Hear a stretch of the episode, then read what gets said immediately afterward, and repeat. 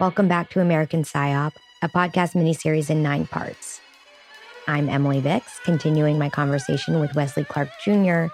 and our attempt to figure out what happened to him. So, last time, Wes, you were working closely with a radio show host named Cindy and Josh, someone who says they are an activist who used to be a part of the hacker group Anonymous. Josh is feeding you information on who he thinks the Standing Rock infiltrators are. Cindy then records you telling her that information and plays it on her show. They keep revving you up. Last episode, whether it was Antifa or Andy Khawaja, your life seemed to be increasingly knocking against national news events. And from what I understand, that's going to be the focus of most of this episode. Yeah, that's right. It, it was this kind of weird interweaving with all this personal craziness as the country is simultaneously going through this craziness and I know a few of the people involved. How did seeing things close up that would later blow up in the news affect your susceptibility? Well, it gives you the sense that you know more than other people. And that's always the first thing that's kind of a, a danger thing, unless that is your specific field of study. And now we're in current. We're in June 2017. Did I tell you about the food trucks? No. Robbie Lee was this guy who he ran a really successful food truck called the Grilled Cheese Truck. And because like we want veterans to run these trucks all over America. I'm like, cool. And we agree to meet at this Indian joint. I pull into the parking lot and there's this dude speaking Russian on a phone, helmet off on a motorcycle. And as I park the car, there's a guy directly to my right in the car, also speaking Russian and talking on the phone. And then he hangs up the phone when I park. And I'm like, this has me really nervous. And Robbie Lee pulls in on a motorcycle. I'm like, Robbie Lee, I don't want to eat here. Let's go somewhere else. So he goes, okay, there's five guys up the street. Just follow me. We'll go on up there. So pull out, drive like four blocks north, pull into the five guys. The Russian dude on the motorcycle and the Russian dude in the car both followed us over to the parking lot. And the Russian dude on the motorcycle takes his helmet off and starts talking on his phone, like, so I can't quite see what he's saying. I look at Robbie Lee and I'm like, dude, I, this is not going to do it. Have to go somewhere else. So he gets on his bike and I told him where I was going to be going. And I'd taken that defensive driving course back when my dad was the head of NATO. And we drive north of the airport and I'm going to take a right, like probably five blocks north of LAX. And I'm all the way in the right lane. And I can see both the guy on the motorcycle and the car are both still following me. And instead, at the last second, I go over like four lanes at like 90 miles an hour and take him in the wrong direction. And the guy driving the car like curses out his window at me. But I lost him. And I talk to Robbie Lee and I tell him I'm Enoch and blah, blah, blah, blah, blah. And then as I go home, I'm like, I need to like I understand I sent the thing to the woman at the FBI about the dude who came by the house threatening to blow shit up, but I need to physically go there because I feel like I'm being followed right now. And the way that Nora had made me feel and all everyone around me was you're about to be taken out type of situation. And so I'm like, fuck it, I'm going to go to the federal building. And I'm talking to Cindy Gomez as I'm driving to the federal building, being like, I'm going to the federal building. Holy fuck. I'm driving to the FBI right fucking now. Where in LA is that? Downtown? No, it's like Westwood. So I'm driving from like my neighborhood in Westchester. It's like 10 miles. And five blocks from my house, I start being followed. So just to let you know, I'm being followed by a Ford with Utah plates with four, five guys in it that all could be contractors. Okay. And they look like they could be Israeli, Arab, Latin American. They're wearing like Havana shirts. And they follow me as I take lefts and rights that aren't necessary to get to the federal building on every single turn I take, to include pull into the parking lot of the federal building and then get out of their cars and follow me to the front of the federal building. Still pacing. sake. Get the fuck out of here. Where I asked to see to speak to someone in the FBI, and you're told, nope, you leave a message, and then someone will eventually call you. I called five FBI offices in the last four days. These people know I'm onto them. They've called me 15 times this morning. I think they're literally watching me right now. It starts with that phone number. Dude, literally my life is in danger and I can't go home. What can I do? That's all. Okay. So I'm standing out in front with the two guys, one of whom is carrying this big, thick briefcase. Did you make eye contact with them? A little, Were not they much. bigger guys? Yeah, no, they look like they're people who would murder you. Yeah, this guy, this guy keeps reaching in his fucking suitcase and it's making me nervous as fuck. So I'm talking to Cindy Gomez the whole time, flipping out. Like the FBI won't talk to me. There's no one I can go to. I hop in the car, drive away after about an hour, realizing it's not going to do me any good standing around out here. And then they followed me as I drove away. And then I pulled into the police station down in Culver City and they kept driving. And I went into the police station and I felt like I'm going to report that I think Russian agents are after me. And then I'll sound really fucking crazy. So I'm not going to do that. Instead, I drove home. But I was really shaken by it. And the next day, Mishko shows up at my house. And Mishko is the Serbian film producer you were working on the Constantine script with. He told you Trump was going to be president back in 2013 and showed up to your house just after the 2016 election, which was just before you lost your mind. And I hadn't seen him since right after the election. Dude, what's going on? And and I had like this just incredible pain inside me. I felt like I'm like, I'm about to be rubbed out because I know what's going on. And so I'm like, oh, I gotta, I gotta go get something to drink. So I walk into the supermarket and he walks with me. And as I walk into the supermarket, there's a camera in the store and it's right above the sliding doors as it opens. And when I saw Mishko look up into it, as soon as he saw there's a camera, he instantly lowered his head so the brow of his hat was all you could see. And that little gesture was enough to just make me insanely paranoid to the point that I never spoke to him again. And Mishko declined to be interviewed for this podcast. Did you continue to feel sick? No, once I was once I was out of that situation, I didn't feel sick. I went I went to my doctor who ran blood tests on me and nothing was wrong. But then I think my doctor called my parents and was like, "Hey, there's there's something else going on." In hindsight, do you think you were poisoned? dude, I just, I mean, I felt anxious. I've been through, I'd just been massively gaslit for hours a day for weeks. Why aren't you furious about this? I'm furious for you. Why are you not furious? Because I'm getting fucked over from so many angles simultaneously right now that my getting angry. Are you afraid you're going to lose friends? I start getting these notifications on my browser in Turkish. I'm really freaked out about the Turkish stuff I just saw on my computer, which Did you open up your messenger to see if you could see it? I'm like, what the hell is that? And I contact Sadef and try and figure out what's going on with my computer and what these things say.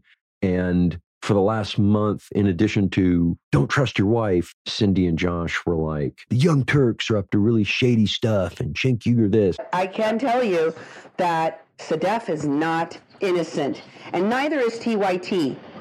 Neither is Cenk. And I thought about it and I was like, it is kind of weird. Like, it's weird that he can fly home to Turkey when other people, to include professional basketball stars, are like scared to do it. I felt like, what if this guy is part of something? Like, because if you look at the track record of people who came out of TYT and then became trolls on the right or left of like a horseshoe, taking the right and the left, it's a lot of people. I mean, there's Michael Tracey, there's uh, Dave Rubin, Jordan Chariton, there's Jimmy Dore, you know, a lot of people.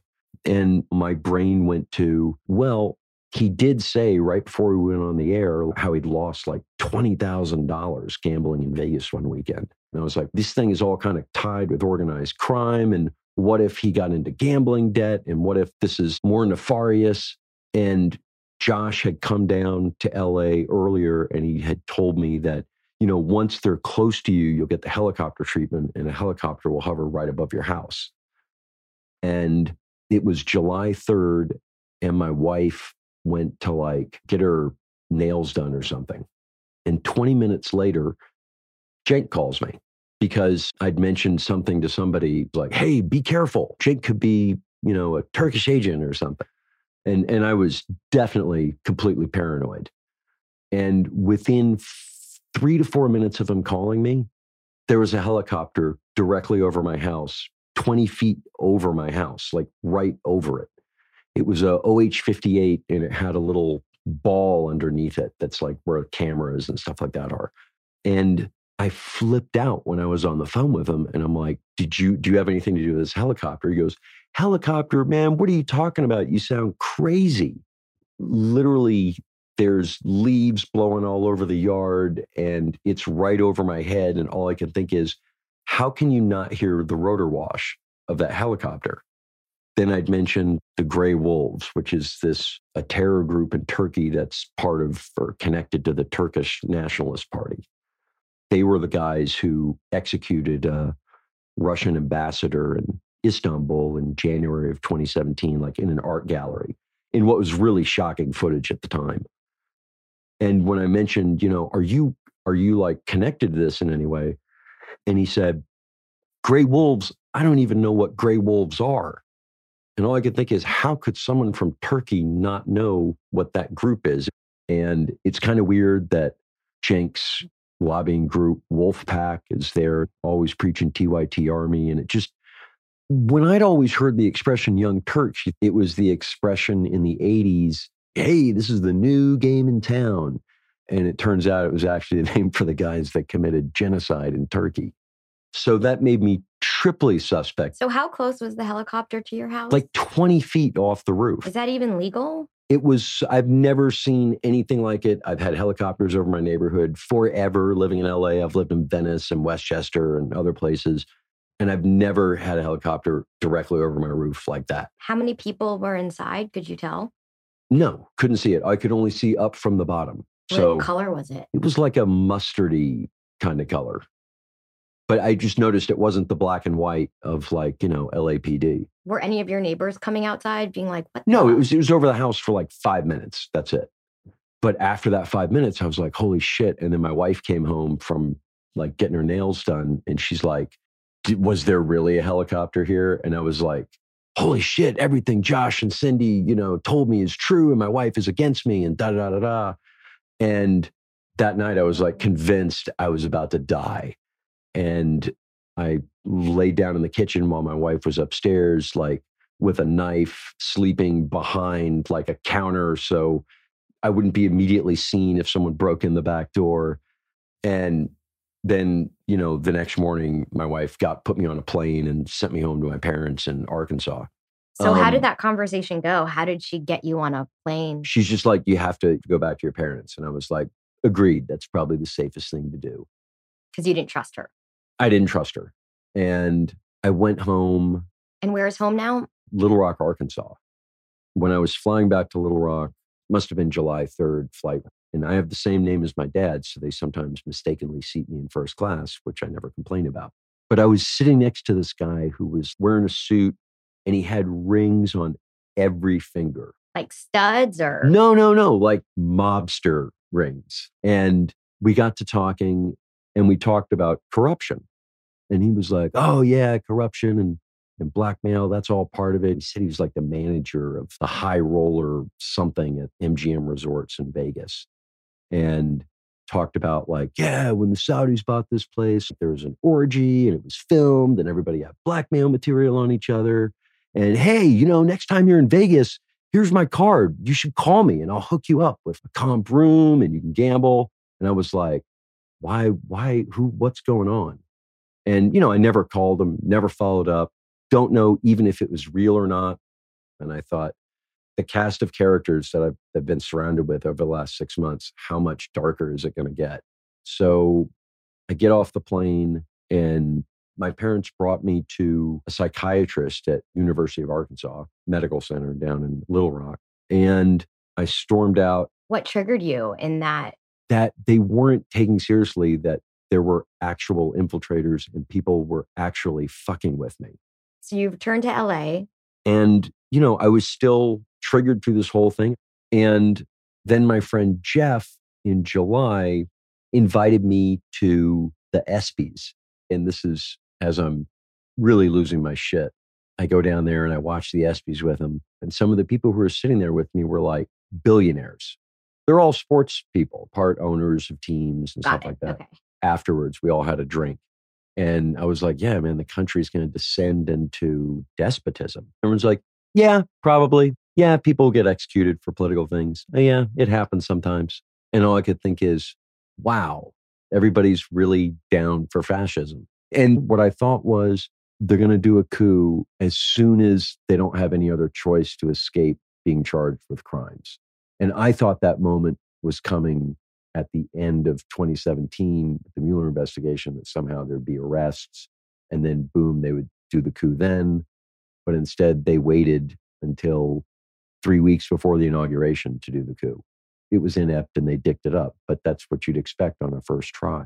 I'm sure all these things contributed to me losing my shit, both the kind of active mind fucking that Josh and Cindy were doing to me. I don't even know how you can trust anything associated with them. I think they're tainted now. I'm, I, I I don't- can't. I don't even know if I met a single fucking legitimate water protector while I was out there. I don't think you did. as well as the real world events that were transpiring, as well as one of the 50 or 60 people I was talking to almost every day was an infiltrator and knew what they were doing. And I didn't know who was and who wasn't. I drove with my wife to Burbank, and Burbank was on fire that day. So massive, like you could see flames and smoke everywhere. And the whole way up, music's playing, and every song is like talking to me. So start me up. And am I being told to start up? Absolutely, I am. So when I got home to the house, I sat down at like one in the afternoon and I began having what I believed was a revelation from God that I posted on Twitter that went on for, I think, 37 hours. I lost probably a third of my followers like within that time because people are like, you're crazy. And I'm like, I don't care what you think. So you had a full psychotic break Full. and we're live tweeting it basically. Yeah, totally. What were you tweeting about? issues of justice and how to treat people and like, you know, not to eat meat and all kinds of shit. And remember back in that September, I started to develop Baader Meinhof syndrome, an undue fascination with numbers. And as I wrote out this revelation, what was important to me as I was writing it was the number of spaces remaining at the end of each statement. Every number had to be three, seven, nine, it couldn't be 15 it couldn't be four and if it didn't fit one of those parameters the first time i wrote it it wasn't part of the revelation it was just me wishful thinking Does that make sense to you now? Like why you picked those numbers? no but at the time it did and of course then my wife got me with my parents is like hey we're going to fly back to little rock today How long had it been since you were last in Little Rock? not even two weeks. So we go to get on the plane. And of course, in the flight number and the gate number and everything else is the number 27. And I'm convinced on the flight back that half the people on the plane are angels and half the people on the plane are demons. And the shit could go down at any second, Did you express this to your wife? occasionally. Her And she's, reaction? just, and she's just like, okay, let's just hold on, hold on. Nothing's going to happen. Everything's going to be cool. And then I got home and my dad asked me, What do you think you did wrong? And in all seriousness, I told him, I taught mankind to read and to use fire. Hmm. And my brain had been, by that time, transformed to being like, I'm Hermes. And my whole life is payment for me being an arrogant prick over centuries. And dad is Zeus and mom is Hera. And this whole thing's a lesson in just how fucking pathetic I am How'd you go from Enoch to because they're all because they're all just mythical figures that we we passing you know, through passing body? through my body Mhm. and they got me to sleep for a couple days but at the same time i was still talking to josh and cindy for a couple hours a day and still investigating who was who and i went back into the doctor and they ran a bunch of tests on me they ran a pet scan on me A what scan? a PET scan. They inject radioactive isotopes into your blood. It's like a MRI on steroids. Does it hurt? Yeah, it felt weird, but weird was a relative thing. I mean, how weird can anything be if it's happening to Hermes? And the PET scan came back, and the doctors said I had CTE, which is chronic traumatic encephalopathy. It's a progressive disease that affects your brain. You might have heard of CTE, like in the NFL. in the NFL. And I got a lot of head injuries when I was in the Army. And apparently it affected me. And they said, You've been behaving this way because part of your brain is not getting enough oxygen. And we should note that while CTE can technically only be diagnosed after death, the doctor's confidence in making this diagnosis was based on Wes's history of brain trauma, spots found on his brain during his PET scan, and the erratic behavior he exhibited. And they gave me medicine to increase the oxygen flow to my brain. How long did it take for the medicine to kick in and make a difference? Probably a month, but a lot of it was you kind of just felt tired and worn out because you've just been spun up to like literally delivering your own revelation.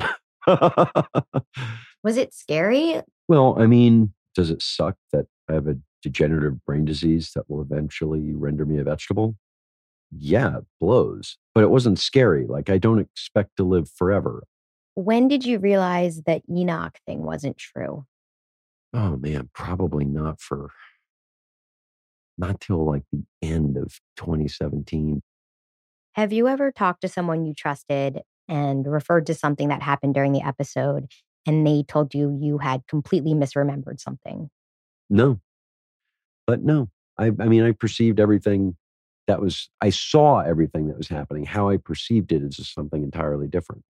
Did you stay in Little Rock that oh long? yeah. No, I stayed Okay. I stayed for like 3 months. So you were never committed to a full treatment No. It was just stick around the house, go to this therapy, do all this testing and talk to him probably every 3 or 4 months. So, you know, I went back to California, kept working. Like the only people I really kept in touch with who I'd met out at Standing Rock. I kept in touch with Sully and, and I kept in touch with Remy. Uh, my wife and I went down to visit her family down in Phoenix for Christmas. While we were down there, we were going to go see Remy. He's a Navajo. He wanted to bring me to like a protection ceremony down there. And I'm like, all right. And then we went out to the reservation to do the ceremony, hanging out in a cinder block rundown house with some blankets and some sage burning and some Diné being spoken. And what are you supposed to get out of that? Remy was like, this will protect you from anything. Like it'll be like having Wolverine skin for like the next couple of years. So you can get done what you need to get done. And Remy's like, you'll be able to do anything. Don't worry, get back in the fight. While I was down there, I got contacted by Dave for the first time I'd heard from him since he took me out to lunch and said he sabotaged my life and just to deal with it. And that's the breaks. And he's like, I'm going through divorce, want to talk to you. But you know, why did he want to talk to me? Why would he pick the time when I just met up with this guy, Remy, and gone to the Navajo reservation when it turns out, and I look back at it years later when I put all these things together, that I never should have trusted Remy. So we called to talk about his divorce, and Called you're like, let's divorce. I'm meet like, up for dinner. Yeah, let's meet Cool. up. Let's bury the hatchet. We we went out to lunch. I told him I reported you to the FBI as being behind the plan to attack America with all these really dark, shadowy people, and that you're involved with Erik Prince and the whole attack on the election and the attack on democracy in the United States. I'm like, that's where my brain was a year ago. And that's what I believed, you know, so I I reported that And what was his reaction? you know, he figured no one's ever going to take that seriously. So it really doesn't matter. And, you know, we'll have dinner later sometime about stuff. And we kept in touch for a couple months. When I look at this as a unreliable narrator, I can always say there's weird coincidences. So in 2017, in September, I talked to Paolo on the phone and talked to Ryan White Wolf. And they're like, yeah, we're going to do this ceremony in LA. When I spoke to Dave, like a year later, he'd gone to a Native American ceremony at that exact time that Ryan White Wolf and Paolo were telling me to come out to LA. But but but uh, at the same time, I don't know if he was involved with this group of people because nobody showed me any pictures of it. Nobody mentioned any names afterwards. And I've been to ceremonies before where I don't know everybody's name in the room. Was he into ceremonies before? No, no, at all. Never. So did this seem kind of it sounded like it was the first thing like that he'd done. And I think that stuff was probably kind of trendy at that point. October rolls around. It's like 2018. And we're supposed to meet up. He's like, oh, can't meet up on Friday night. I've got to go to New York for there's like an emergency meeting I got to attend. But then that night in New York was the night where at the Republican Club in New York, they had that kind of first attack of Proud Boys versus Antifa outside of it. Somebody had vandalized the Metropolitan Republican Club Thursday night, the evening before controversial all right figure Gavin McInnes was scheduled to speak there. After he did on Friday, the clash erupted between alt right activists and a group founded by McInnes called the Proud Boys and anti fascist or Antifa protesters. The fight followed a series of events that have left people across the political spectrum angry. This is in the run up to the 2018 midterms. And how do you know he was in the meeting? Because he was in New York, he was doing it with a cop, and what he described afterwards, the people he met with, would have been the exact people who were at that at that event. So, what was the fight outside, and how does that connect? Because the event was a staged battle between Proud Boys and Antifa to generate views with the video of people fighting. Because if you show videos of people fighting, it makes other people want to fight. But who benefits from a video of watching Antifa versus Proud Boys? Fascists fascists 100% benefit. And I understand people on the other side of it may just go, no, some guys got in a fight outside of a thing, but it's all like, it's all theater that's being produced and pumped into people's heads to make them feel like a fight is coming. When dad was the J5 at the Pentagon, I was close to the events that had happened in the former Yugoslavia where genocide was committed and Rwanda where genocide was committed and these things are all produced by propagandizing to people, by stirring it the right way, by showing the right video, the right image to stir people up. Is Dave still making movies? Yeah, he still makes movies. Do you watch them? I haven't watched anything he made after he destroyed my life. Nothing. But interestingly, he did the movie, and I'm in it for like 15 seconds. This movie called Harsh Times with Christian Bale. Mm-hmm. And the movie opens and he's wearing the skull mask that all the neo Nazis like to wear, face mask. So, a lot of things when it comes to extremism is branding. I remember in a course, what really appealed to a lot of Nazis was the idea that they'd get a free trench coat, a free leather trench coat and boots to look menacing and tough. And that's how branding works in extremism. I mean, look, whoever came up with the boogaloos and like Hawaiian shirts, these things are all marketed. Nothing comes out on its own organically because in order to get the reach, you have to be supported by an actual system. And because I'd been kind of an insurgent, you know, quote unquote pundit with the Young Turks, and I've seen what you have to go against until somebody with real money and influence steps in and goes, let's push that a little harder, and stuff takes off.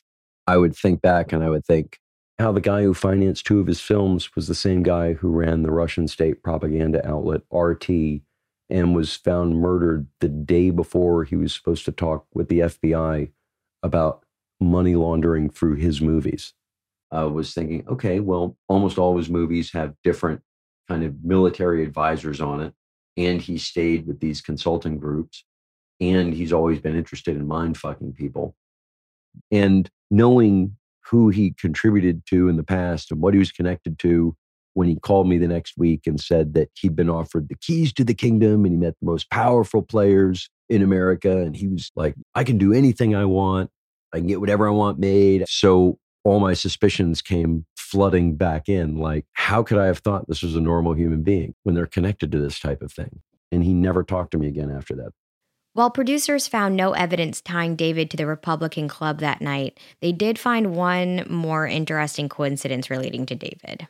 In early 2017, an anti Trump art project by actor Shia LaBeouf became the target of 4chan, the extreme right wing website that would months later produce QAnon. Hating on LaBeouf became a rallying cry for the right wing, and Proud Boys staged protests at his exhibits, leaving MAGA and alt right signs, and even got into one film face to face confrontation with the actor. Interestingly, much of the 4chan activity around this event was conducted in a chat called Operation Follow the Rabbit Hole. Only a few months later, the phrases follow the white rabbit and the notion of going down rabbit holes would become core to the QAnon conspiracy. While Shia LaBeouf and David have made several movies together, there is another connection that is perhaps more telling. In 2014, LaBeouf was ensnared in what appeared to be a plagiarism scandal, which he responded to with a bizarre apology letter on Twitter. After receiving broad criticism and concern, Shia claimed the whole incident had been an act, simply performance art. And he claimed it was designed by a small team that included David Ayer. Shia was also a vocal supporter of Standing Rock, and while he was not at the protest, he spent time on the Lakota Reservation in North Dakota. However, there was another actor who has worked with David Ayer who did attend the Standing Rock protest. The actor, Ezra Miller, who appeared briefly in Ayer's Suicide Squad, spent time at the Standing Rock Reservation. Ezra has also exhibited strange behavior recently, and a Lakota activist who Wes knew at Standing Rock has accused Miller of using cult like and psychological manipulative, controlling behavior to run off with his daughter, amongst others. David Ayer did not respond to producer outreach. So, when did you stop talking with Cindy and I stopped talking with Cindy and Josh probably summer of 2018, I think, or they had come out with a tape where they said Sedef was like part of the Turkish Nationalist Party's overseas group. And Sedef is the Turkish American woman who came into your life right before Standing Rock. She was a fan of the Young Turks and reached out to you on Twitter. She's also the same person who followed you out to Standing Rock and then denounced you. You guys made up, but now the people who have been feeding you information about the people around you are now saying they found things leaking Sedef to a nationalist group in Turkey you know, political clubs in other countries don't operate the way they do in America. So they would be like, they provide intelligence and do influence operations and those kind of things. It turned out her father was the head of this big international organization. She was estranged from him. And then I think probably in the run up to Standing Rock, like the summer before, it's like, oh, my dad's going to visit. I have to meet, I guess he was remarried, the new wife can I have him meet your dad? And I was like, yeah, sure. My parents are in town. We'll have a barbecue. Come on over. And, you know, they chit chatted, you know, at dinner and then boom, went home. My parents were like, oh, they seem, you seem like a nice guy. Was there a follow up? No. And then apparently she'd served as a secretary for the organization like 2011 or 12 or something like that. Sedef. Yeah. I didn't find the Turkish Forum on her resume anywhere. Mm-hmm. And I wondered why she wouldn't want it on there. Board of Directors, Dr. Kaya Buyukataman, President. And Sedef Buyukataman is a Director of Media Promotion right there. And then other things where apparently something from WikiLeaks had her name on it with some project where they, I don't know, shipped an old decommissioned Turkish submarine to Arkansas to use as a museum or something.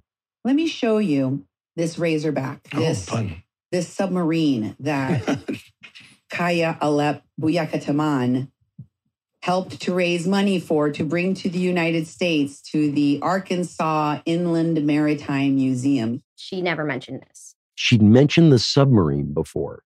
And I thought it was just some weird project she worked on. Like, I don't care. but apparently it had been connected with this party. And, and so then I was like, well, shit, who the hell is she? And I ceased all contact with her immediately. And then Josh had, again, he'd used something about the Kathleen Bennett thing. Like he'd said whatever the code words I felt like he was saying to me earlier. Like, you know, descendant of a survivor of wounded knee, female elder, like all the magic words to, hey, if I say this, Wes will do what I want. Her grandma survived the massacre of wounded. And I felt it. And I'm like, you know, I, I don't know about this. And he said, Well, once we've got you, you can never leave. And that was it. I cut all contact with them. In reference to what? Like exploiting me, I guess.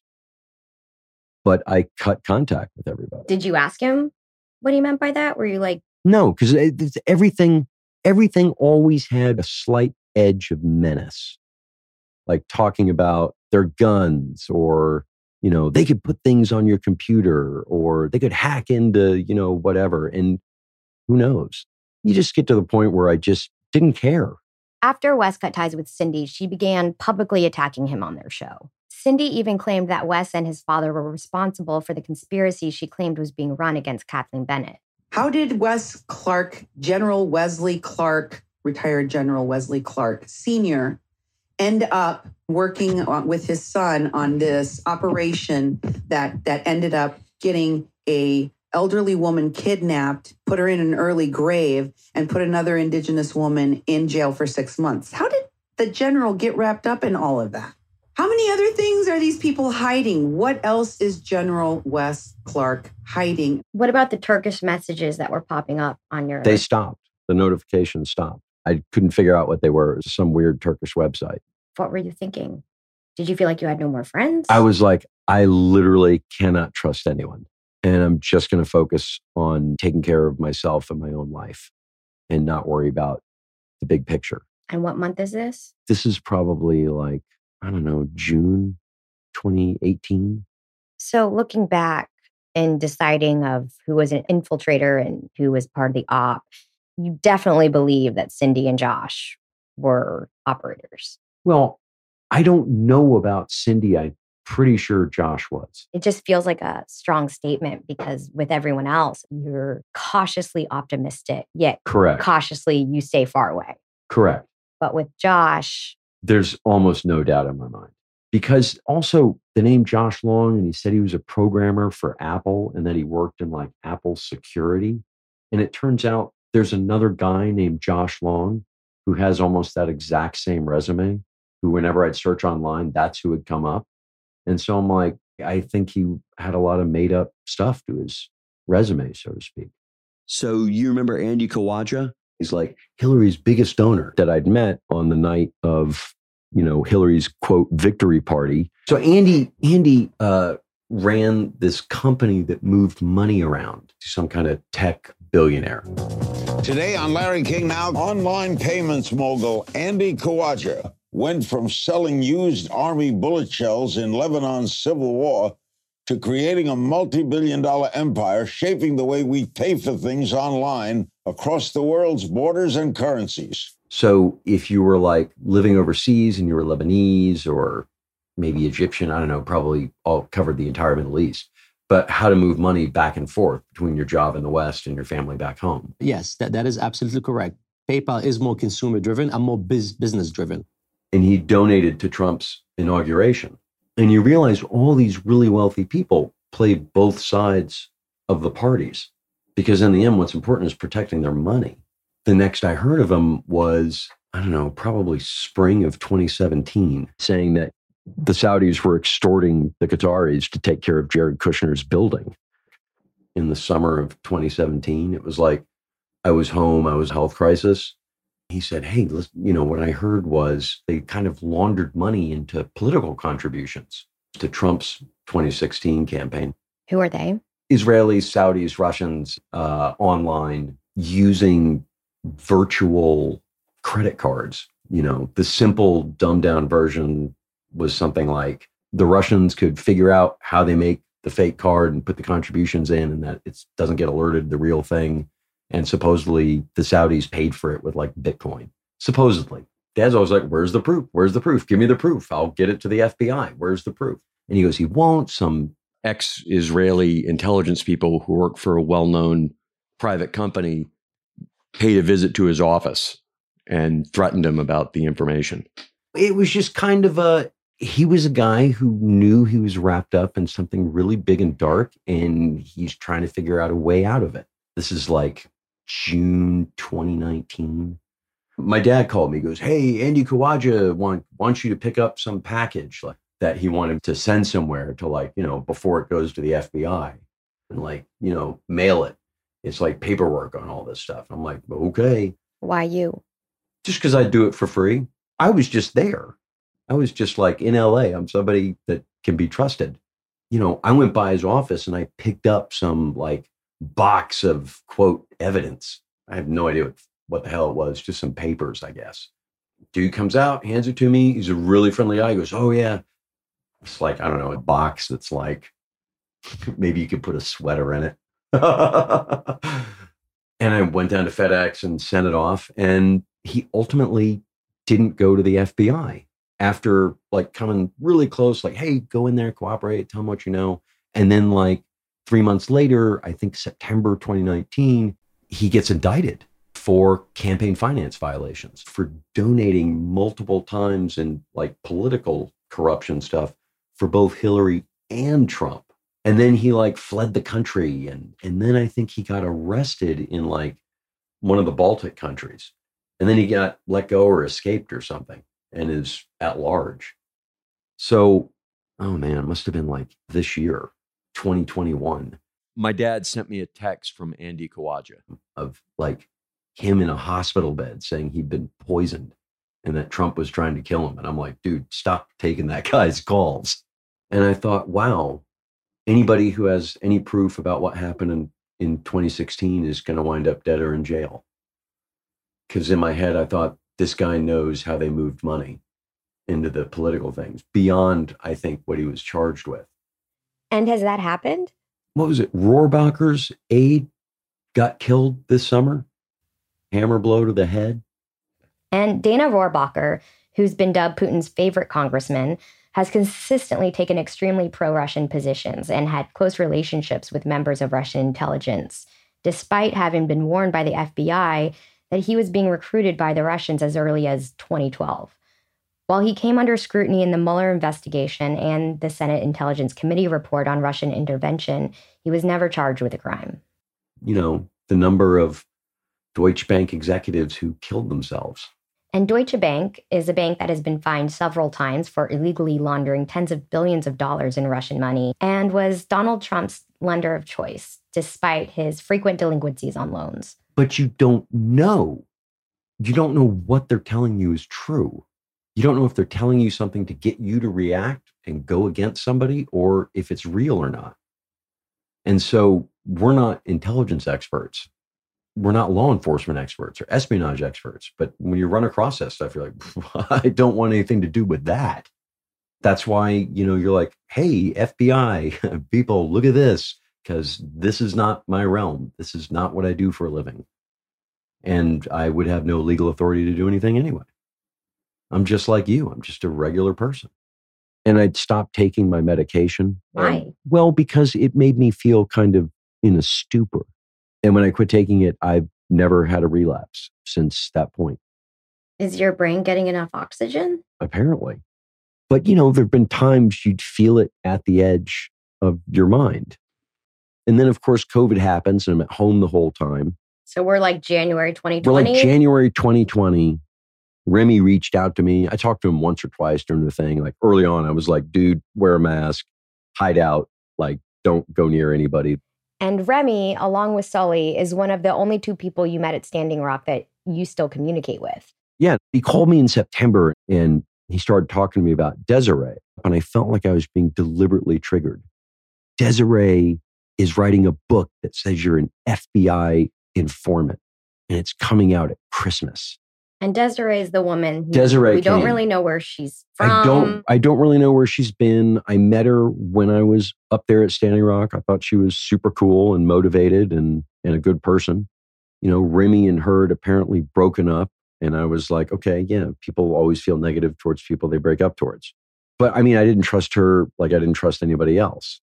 And Remy's like, no, no, she's publishing this book and you need to go out and attack her like online. You need to like figure out how to stop it. And I felt really deliberately triggered. Like somebody was just trying to fire me up to accomplish a task for them that had nothing to do with me. And I was putting together this documentary that I'd started working on in the summer of 2019. What was the documentary about? It's called Hot Money. It's about how climate change is going to interact with our financial system. So in February 2020, right before like COVID hit, like I knew I, I knew it was happening enough that I was stocking up my house with canned goods and ordering masks and you know being ready for when it when it came. We were you know we had to wrap up because we knew hey this plague is coming and we're not going to be able to film anywhere. So we're going to get one like last couple days shooting in Santa Barbara. And I called a friend of mine, The weed guy. and I'm like, Do you know anyone in Santa Barbara to interview whose house burned down in the fires? He's like, uh, let me talk to my friends. So this woman from North Carolina called me and she's like, oh, you got to talk to Mikki Willis. Mikki Willis's house burned down. Oh, and he was at Standing Rock too. No, you got, we got to put you in touch with him. So we interviewed him up in Ojai, like way up high. Like it would have been a beautiful house if it was still there. Like all that was left was charred bricks. And we start talking in the middle of the interview. The landlord shows up, and it turns out he didn't own the house. He was renting the house. He wasn't allowed on the property. And the landlord lady was like, Yeah, it was like a cult. There were like 12 people living there, and it was crazy. Like it was, it got really weird. And then he and his wife took off. And I remember Susan, the director, and I were like, That was really strange.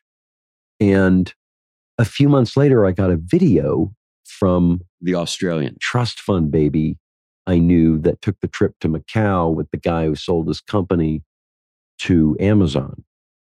The Australian kind of disappeared into the wormhole of like cultish kind of bullshit. And he sent me, he's like, mate, got to understand something about this pandemic, mate. You've got to see this movie. They're suppressing it everywhere, mate. And he sent me Plandemic. Oh, no. I knew you were going to say that. By Mikki Willis. And Plandemic was a disinformation documentary which came out right as the COVID epidemic spread. It made false claims such as stating flu vaccines increase the chance of getting COVID and that hydroxychloroquine, a malaria drug, is effective against COVID and that mask wearing is detrimental. Well, quite a few of you have asked us to look into a viral video labeling itself as a documentary about the quote scam that is our global health system these days. YouTube is deleting it for violating guidelines on COVID misinformation, but that hasn't stopped tens of millions of people from sharing it on other platforms. This video is snappy and well produced, but it's trying to push a narrative filled with falsehoods and a lack of evidence, meaning we classify this video as disinformation. And it was just interesting to see how it was put together and how quickly it spread and how predictable the network of people around me was that were pushing it. Now, I'm Sean Stone and uh, very excited about the conversation today. We're going to have a sort of a, a drop in special guest.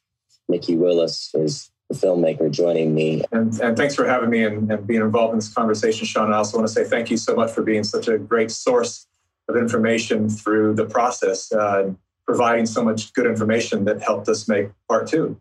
Really appreciate that. And, you know, I ran into you guys like right after that right around that time. The producers of the podcast. Yeah, Jack. So Jack and Marlene called me up. I think Marley's the one who called me, and she's like, Hey, I produced Active Measures. And we spoke to you in June of 2017. And I was like, I have no memory of speaking to you whatsoever, but okay, what, what would you like? And they said, Well, when we talked to you in 2017, you were talking about like a coup against the government involving Nazis and the right wing and the Russians and organized crime. And well, we need to talk to you. And I was like, okay. And they came out and talked to me. And Jack and Marley met up with you in October of 2020 because not only were they seeing characters and situations you had described in their work investigating QAnon, but also they were concerned that the networks pushing QAnon seemed to be setting their audience up for a violent insurrection if Trump lost the 2020 election. Yes. And told me some things that I had no idea about. That there was like this cult called the I am cult. And they were talking about the I am cult in relation to QAnon. Yeah. And when they mentioned the kinds of things that permeated the cult, I was like, oh my God, that was like half the people around me we're talking that specific kind of lingo. And they start mentioning names, and you're like, totally, I know that person. And I talked to Jack and Marley, and they introduced me to Dave Troy, who also had some questions. And I shared some information with him. And Dave Troy is a researcher and writer that the producers of this show work with. And then I listened to Dave when he did something on Clubhouse. And as I was listening to it, Desiree Kane popped on to the screen within 24 hours of me being on that clubhouse thing that Desiree was also on, Sully reached out to me and called me. And Sully is the last person from Standing Rock you still talk to. Yeah, and I hadn't spoken to him in months.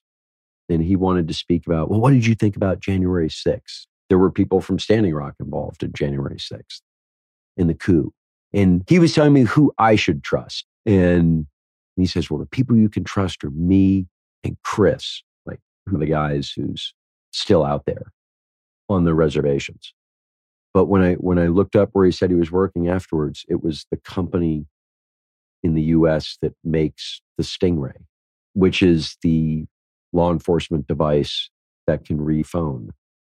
That he told me my phone had been stingrayed as we drove onto Standing Rock.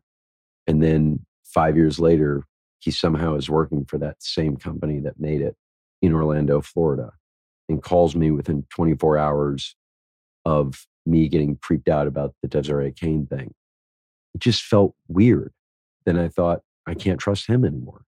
Uh, do you still think he's wrapped up in this? Well, like a lot of people in this, it, it wasn't that I even thought he was involved at the time. It was that I just didn't know. And I didn't want the anxiety of not knowing in my life. If only one or two people are active in on it, they can make 50 other people seem suspicious who shouldn't be. So I could all I could understand is that I would never reach a conclusion on any of this stuff. And that I'd never know who anybody really was. And I thought, oh shit, man. Desiree. How did Can you I know it was trust her? Desiree? Because it had her name, Desiree Kane. Oh. And I was like, maybe she popped in here because I was on here. And I remember I called up Jack and Marley, and they're like, oh no, we've been working with her for like six months. And I was like, wow. And then I talked to I talked to her, and it was like, you know, I was really scared to contact you. Like, I don't know who to trust. And she was like, I don't know who to trust either. And, you know, comparing notes, it's like it was great because she'd been through the same kind of mind fucking. Next week, for our finale episode, we will be joined by a special guest, Desiree Kane. She spent several months in Standing Rock, which is where she first met Wes. We're going to see how her experience compares to Wes's. Thank you for listening. We'll be back next week with more American PSYOP. American PSYOP is a Bunker Crew media production in collaboration with Midas Touch. It was edited and directed by Jack Bryan. Our producers are Stacy Scher, Marley Clements, and Jack Bryan. Executive producers are Ben Meiselas and Grant D. Simone. Sound design by Joy Ellett. I'm your co host, Emily Bix. Please join us again next time.